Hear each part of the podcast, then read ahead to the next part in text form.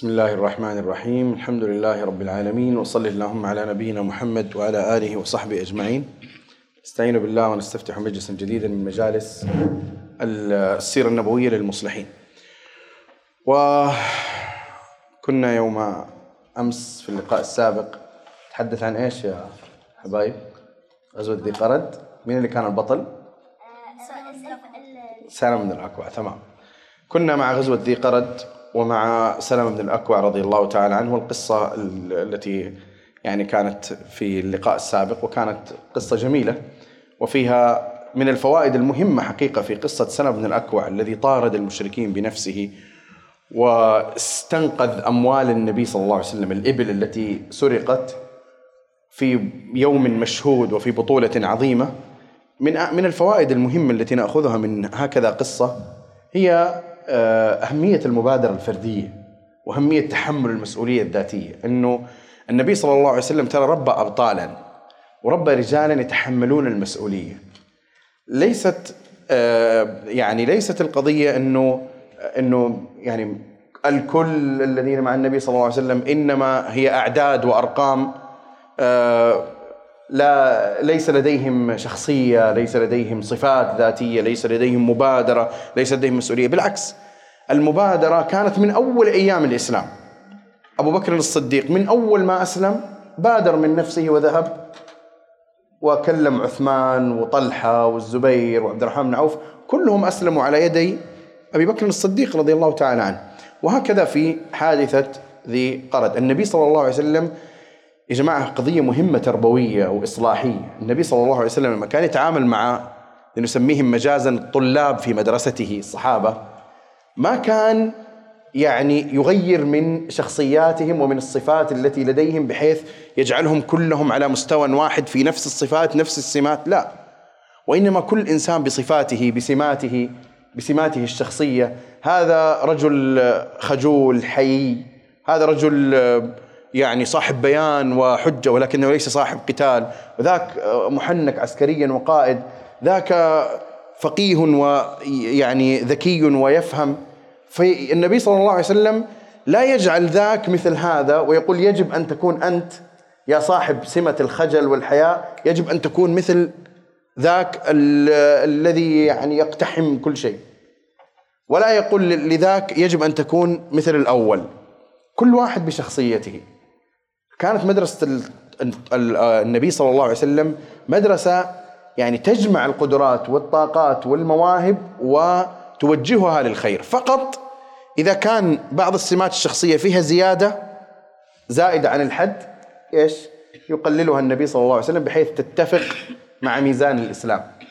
فشيء يرفع وشيء آه، يعني ينقص. طيب. حديث سلمة بن الأكوع الذي قرأناه في المجلس السابق يجمع بين ثلاثة أحداث وثلاث غزوات. ما هي؟ نفس الحديث. أول شيء الحديبية ثانيا ذي قرد ثالثا خيبر. في نفس الحديث.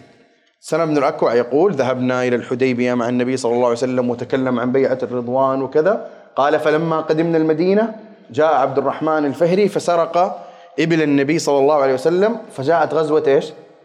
ذي قرد. قال فلما عدنا إلى المدينة والله ما لبثنا إلا ثلاث ليال حتى ذهبنا إلى خيبر. معناه أنه الحديبية ذي قرد خيبر ورا بعض. جيد؟ حتى أنه يقال أنه بينها بين الحديبية وخيبر يعني تقريبا شهرين. تخيلوا حدث كبير مثل الحديبية يتبعه حدث ذي قرد يتبعه حدث كبير مثل خيبر. إيش؟ كل المدة شهرين أو ثلاثة أشهر تقريبا فيما بين هذا الحدث. وهذا فيه كما ذكرت يوم أمس قضية إيش؟ حياة النبي صلى الله عليه وسلم كلها عملية. دعونا نبدأ الآن من حديث سلمة نفسه الذي فيه الثلاثة أحداث. يقول سلمة رضي الله تعالى عنه طيب يقول سلمة رضي الله تعالى عنه قال فوالله ما لبثنا إلا ثلاث ليال حتى خرجنا إلى خيبر مع رسول الله صلى الله عليه وسلم. قال فجعل عمي عامر يرتجز بالقوم.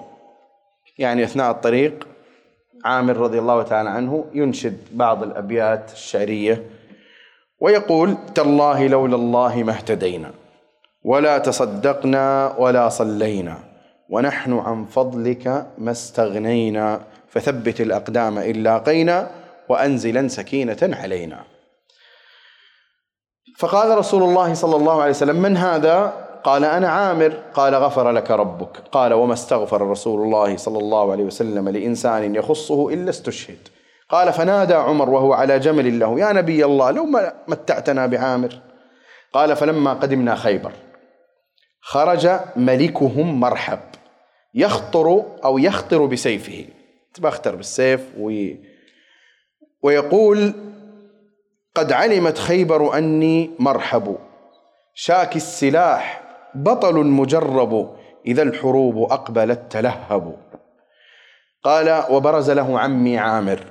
فقال قد علمت خيبر أني عامر شاك السلاح بطل مغامر. قال فاختلفا ضربتين عامر ومرحب. فوقع سيف مرحب في ترس عامر وذهب عامر يسفل له فرجع سيفه على نفسه. عامر يبي لأنه سيف مرحب جاء في الترس في الدرع الذي مع عامر. فالآن تعتبر نقطة قوة فيبغى يعطيه بالسيف من الأسفل. قال فرجع كأنه ما أصابه رجع السيف عليه على عامر رضي الله تعالى عنه. قال فرجع سيفه على نفسه فقطع أكحله. فكانت فيها نفسه. فكانت فيها نفسه يعني فاضت روحه رضي الله تعالى قال سلمة فخرجت فإذا نفر من أصحاب النبي صلى الله عليه وسلم يقولون بطل عمل عامر. ليش؟ أنه قتل نفسه. فإذا ناس يقولون بطل عمل عامر. قتل نفسه. قال فأتيت النبي صلى الله عليه وسلم وأنا أبكي. أتى النبي صلى الله عليه وسلم وهو يبكي. قال أتيته وأنا أبكي؟ فقلت يا رسول الله بطل عمل عامر؟ فقال رسول الله صلى الله عليه وسلم من قال ذلك؟ قال قلت ناس من أصحابك. قال كذب من قال ذلك بل له أجره مرتين. ثم أرسلني إلى علي وهو أرمد فقال لأعطين الراية رجلا يحب الله ورسوله أو يحبه الله ورسوله. قال فأتيت عليا. طبعا سنأتي هذه التفاصيل بعد قليل الآن. فقط نكمل رواية سلمة. قال فأتيت عليا فجئت به أقوده وهو أرمد. يعني ما وجع في عينيه ولا يرى بشكل جيد. حتى أتيت به رسول, رسول الله صلى الله عليه وسلم فبسق في عينيه فبرأ وأعطاه الراية وخرج مرحب. فقال قد علمت خيبر أني مرحب شاك السلاح بطل مجرب إذا الحروب أقبلت تلهب. فقال علي أنا الذي سمتني أمي حيدرة كليث غابات كريه المنظرة وفيهم بالصاع كيل السندرة. قال فضرب رأس مرحب فقتله ثم كان الفتح على يديه. هذه رواية سلمة رضي الله تعالى عنه لقصة خيبر بعد أن بدأها بالحديبية ثم بدأها ب ثم ثنى بذي قرد ثم انتهى إلى آه، خيبر. بالنسبة لقضية خيبر أولا إيش السورة التي نزلت في الحديبية؟ سورة الفتح. سورة الفتح ذكر فيها وأشير فيها ذكرت فيها خيبر وأشير فيها إليها في أكثر من موضع. في أكثر من موضع في السورة. يلا أين المواضع في سورة الفتح؟ التي أشير فيها إلى خيبر. طيب آه، فأنزل السكينة عليهم وأثابهم فتحا قريبا. تمام. هذه واحدة. أيضا. وعدكم الله مغانم كثيرة تأخذونها ف فعجل لكم هذه. عجل لكم هذه اللي هي إيش؟ خيبر. أيضا من الآيات التي فيها إشارة إلى خيبر أليس في سورة الفتح الآيات التي عن الأعراب سيقول المخلفون؟ إذا انطلقتم إلى مغانم لتأخذوها إلى مغانم لتأخذوها. ذرونا نتبعكم. يريدون أن يبدلوا كلام الله. ما هو كلام الله الذي يريدون أن يبدلوه؟ أيوة كلام الله الذي يريدون أن يبدلوه أنه ترى وعدكم الله أنتم يا أهل الحديبية وعدكم هذه المغانم. فالذين فتحوا خيبر هم الذين كانوا في الحديبية. أما الذين تخلفوا عن الحديبية فمنعوا من الذهاب إلى خيبر. ولذلك تجد ضعاف النفوس والقلوب والمنافقون وتجد المنافقين وكذا. يعني إذا جاءت الشديدة يبتعدون. إذا جاءت الطيبة القريبة يبادرون. سيقول المخلفون إذا انطلقتم إلى مغانم لتأخذوها ذرونا نتبعكم. يريدون أن يبدلوا كلام الله. قل لن تتبعونا. كذلكم قال الله من قبل. فسيقولون بل تحسدوننا. طيب آه النبي صلى الله عليه وسلم توجه إلى خيبر.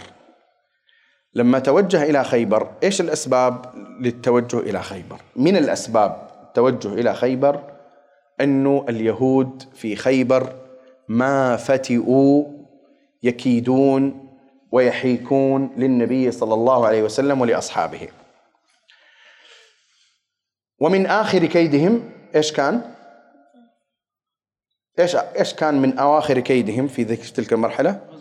غزوة الأحزاب إنه هم كان لهم الدور الأساسي في تجييش المشركين والأحزاب للمجيء إلى المدينة إلى النبي صلى الله عليه وسلم الذين في خيبر يهود من أكثر من طرف. منهم طرف كانوا وين عايشين؟ في المدينة. فأجلاهم النبي صلى الله عليه وسلم. من اليهود الذين أجلاهم؟ بني قريظة ضربت أعناقهم. الذين أجلاهم؟ بني النضير مرت معنا في سورة الحشر. ها؟ وذكر الله سبحانه وتعالى الجلاء.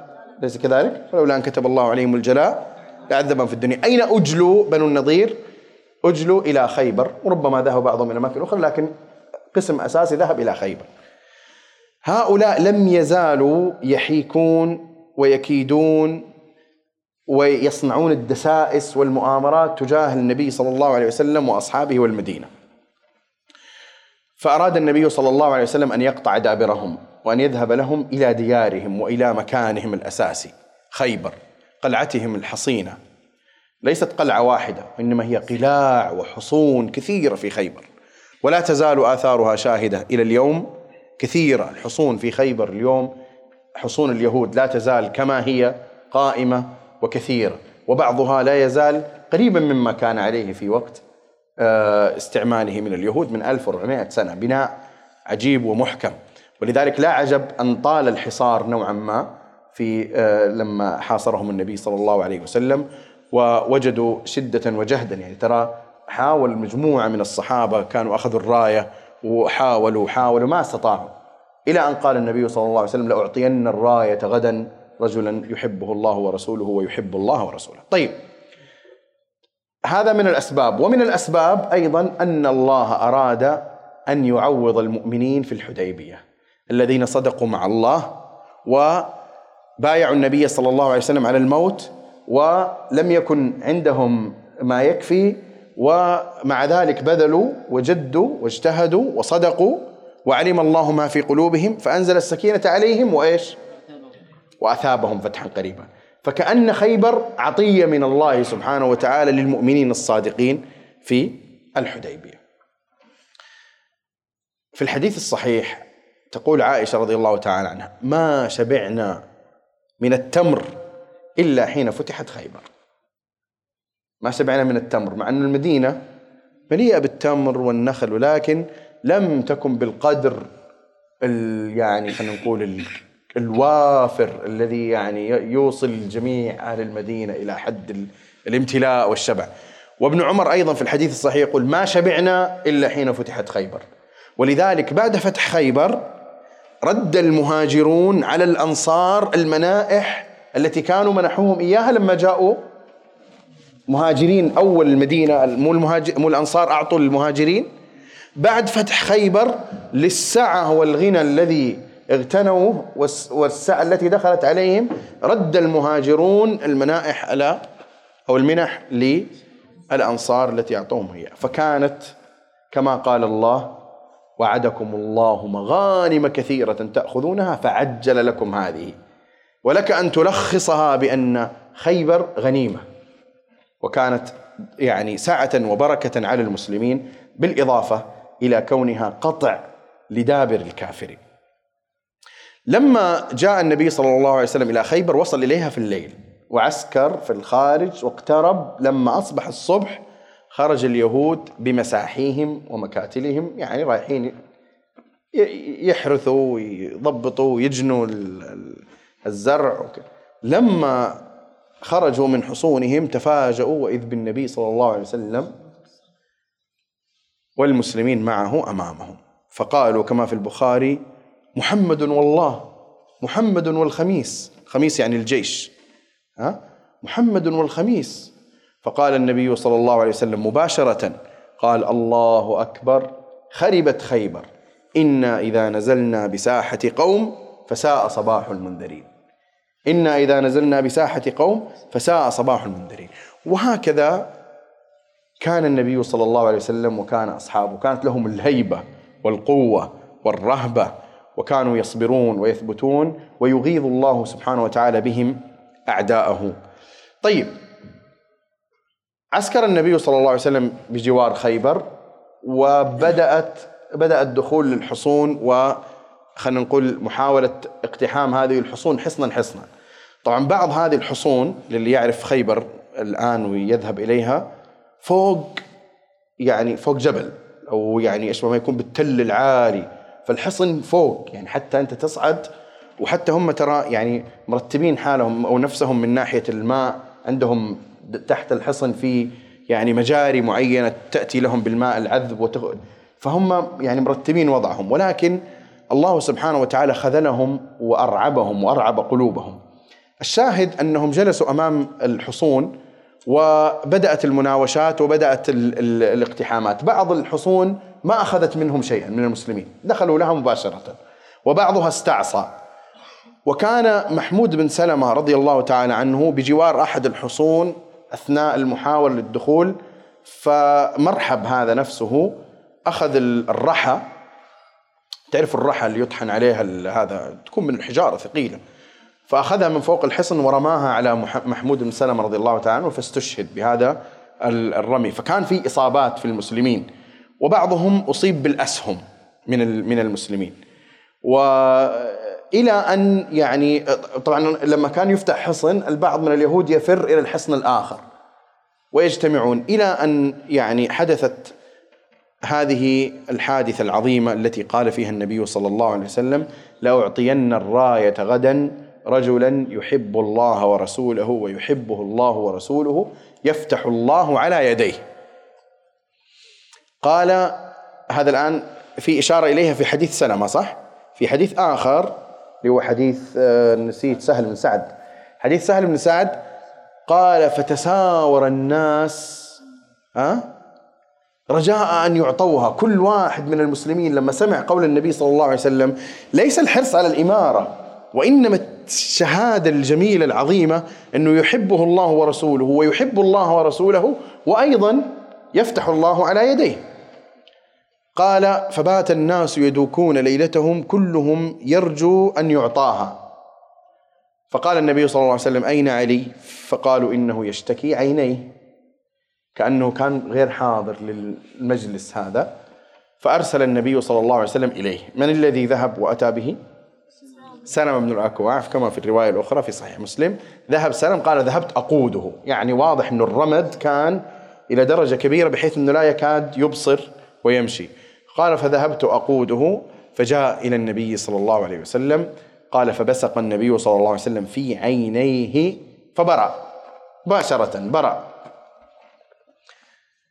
بدون آه، مضادات حيوية وعلاجات طويلة عريضة وإلى آخره مع أن النبي صلى الله عليه وسلم لم ينفي الدواء وحث عليه وكان يعني آه، في باب كبير في الطب النبوي وفي الإرشاد إلى الدواء ولكن أحيانا آه، يعني يري الله المؤمنين من الفضل ومن الكرامة ومن البركة التي في نبي الله صلى الله عليه وسلم ما يزيد به إيمانهم وتطمئن به قلوبهم ويكون عونا لهم.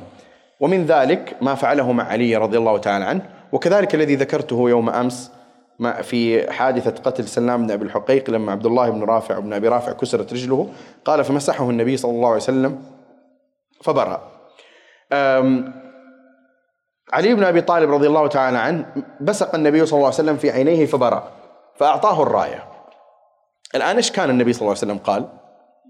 يفتح الله على يديه. جيد؟ إيش تتوقعوا شعور الصحابة لما يسمعون إنه النبي صلى الله عليه وسلم قال يفتح الله على يديه؟ عندهم القضية إيش؟ محسومة. يعرفون النبي صلى الله عليه وسلم ويؤمنون به ويصدقونه وعاشوا معه ذهبوا سافروا قاتلوا. يعرفون الآن ان الفتح غدا. طيب؟ الآن النبي صلى الله عليه وسلم يعرف إنه الفتح غدا. والصحابة يعرفون إن الفتح غدا. وعلي يعرف أن الفتح غدا. ومع ذلك يقول النبي صلى الله عليه وسلم لعلي انفذ على رسلك.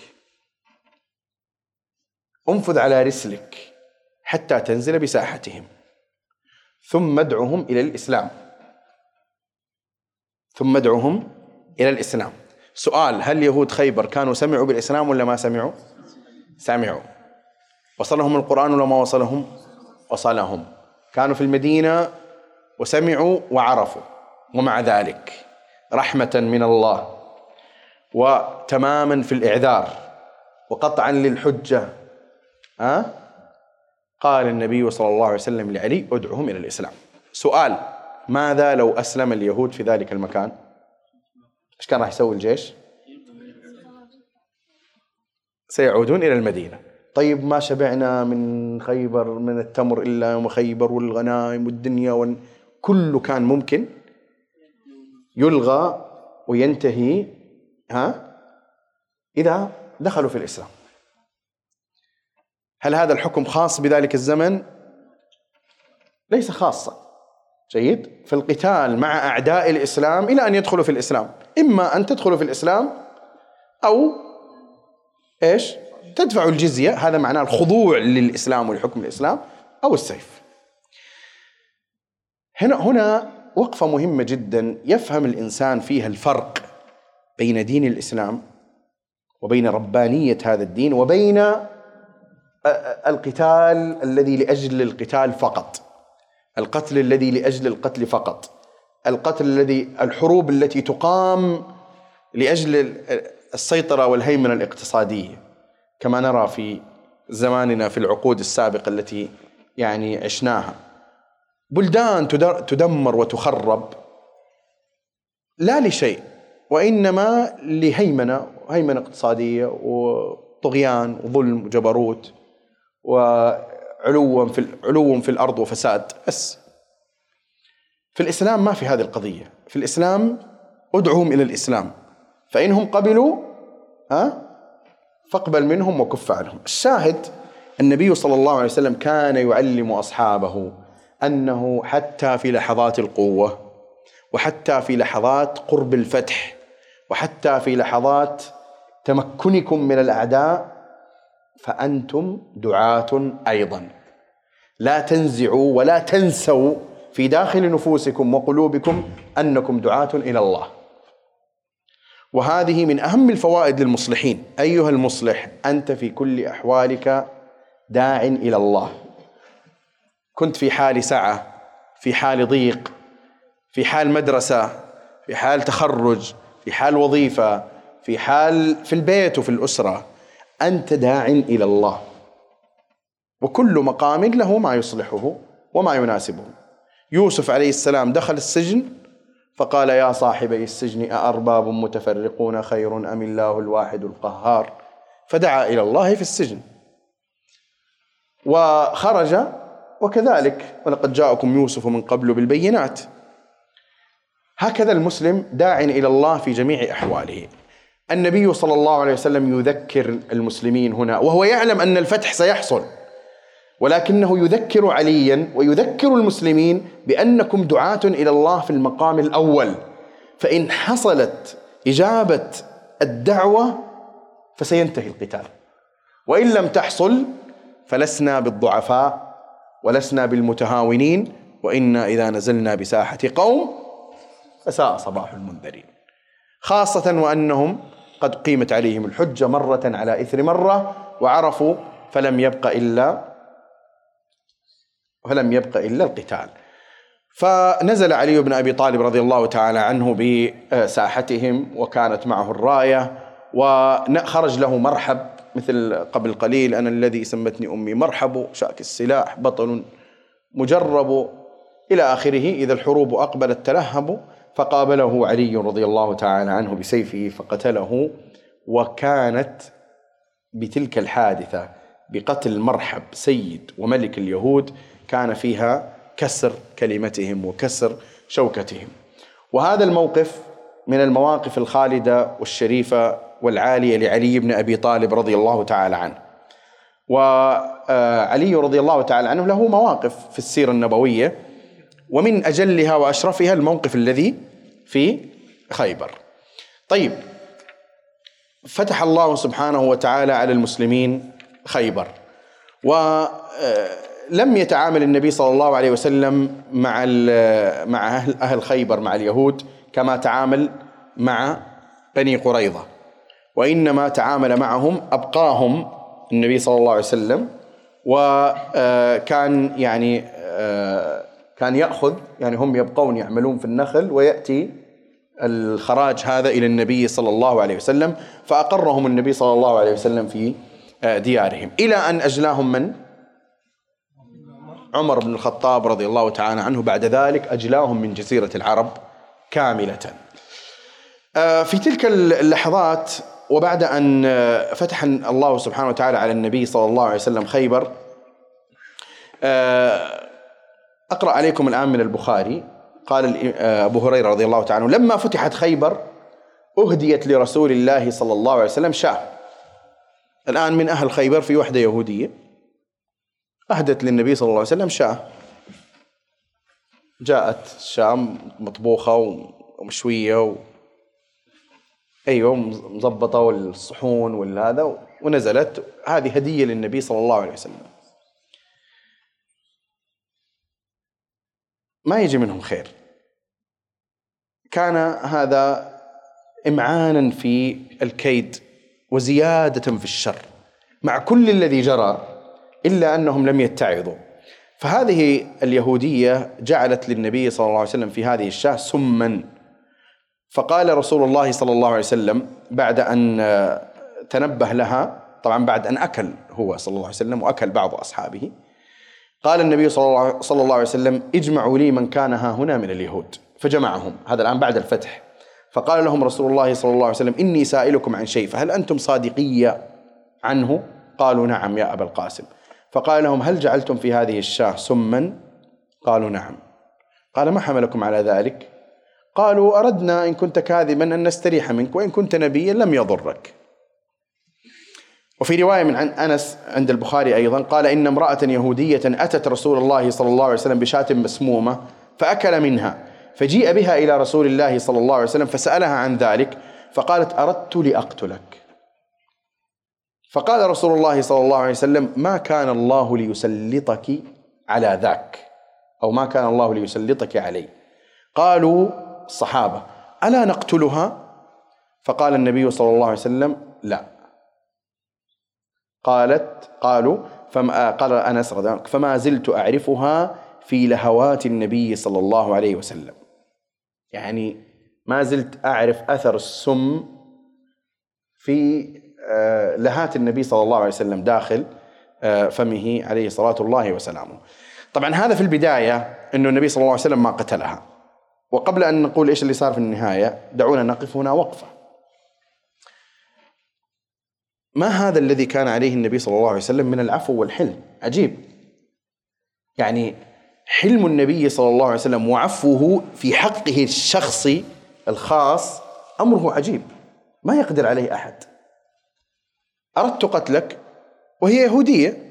فقال النبي صلى الله عليه وسلم لا تقتلها. ولكن بعد ذلك لما قتل البشر بن براء بن معرور رضي الله تعالى عنه من أثر السم الذي أكله من ذلك اللحم أمر النبي صلى الله عليه وسلم بقتل تلك المرأة. آه هذا الآن أيضا فيه وقفة أخرى. وهي آه شر اليهود وطغيانهم وجبروتهم كما في هذه القصة في زمن النبي صلى الله عليه وسلم. وهذا يؤكد الوصف الذي قاله الله فيهم إنهم إيش؟ غير قتل الأنبياء. هؤلاء قتلة الأنبياء. ومتى ما أدركنا هذا الوصف؟ لأنه ترى هذا وصف أساسي فيهم. حتى إن الله سبحانه وتعالى خاطب ابنائهم ابنائهم أي الذين كانوا في زمن النبي صلى الله عليه وسلم خاطب ابنائهم باعتبارهم عندهم نفس الوصف. قال فلم تقتلون أنبياء الله من قبل؟ بس مين اللي قتل؟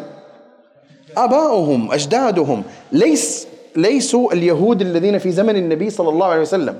ليسوا هم الذين قتلوا الأنبياء السابقين. ولكن أتى الخطاب القرآني مباشرا فيهم لم تقتلون أنبياء الله من قبل؟ وذلك أنهم كآبائهم وكأجدادهم.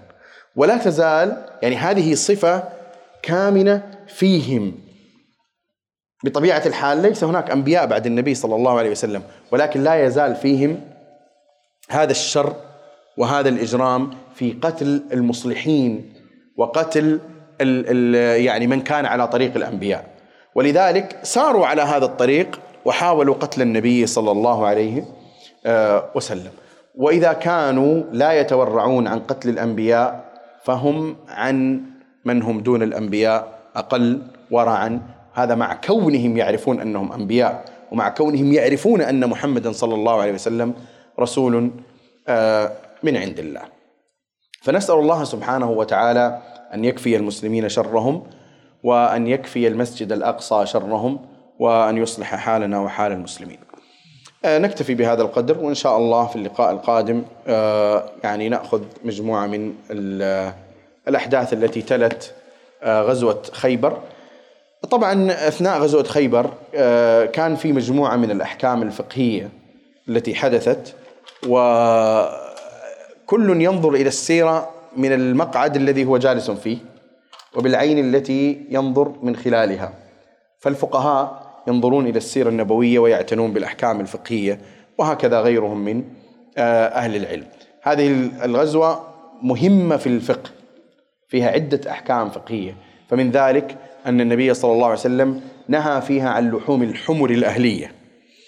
وكان الناس يعني قد جاعوا واخذوا من لحوم الحمر وطبخوها في القدور فنادى النبي صلى الله عليه وسلم أن يكفأوا القدور فكفأوا أو أكفأوها ولم يأكلوا منها. ومن الأمور التي حصلت في خيبر من الناحيه الفقهية نهي النبي صلى الله عليه وسلم فيها عن زواج المتعة. حرم ذلك في آه، خيبر. وكذلك زواج النبي صلى الله عليه وسلم بصفية أم المؤمنين. فيه بعض الأحكام الفقهية التي أخذها أهل العلم وأهل الفقه وغير ذلك من الأحكام. نسأل الله سبحانه وتعالى أن يرزقنا الفقه في دينه ونسأل الله سبحانه وتعالى أن يصلي ويسلم ويبارك على عبده ورسوله محمد. السلام عليكم ورحمة الله وبركاته.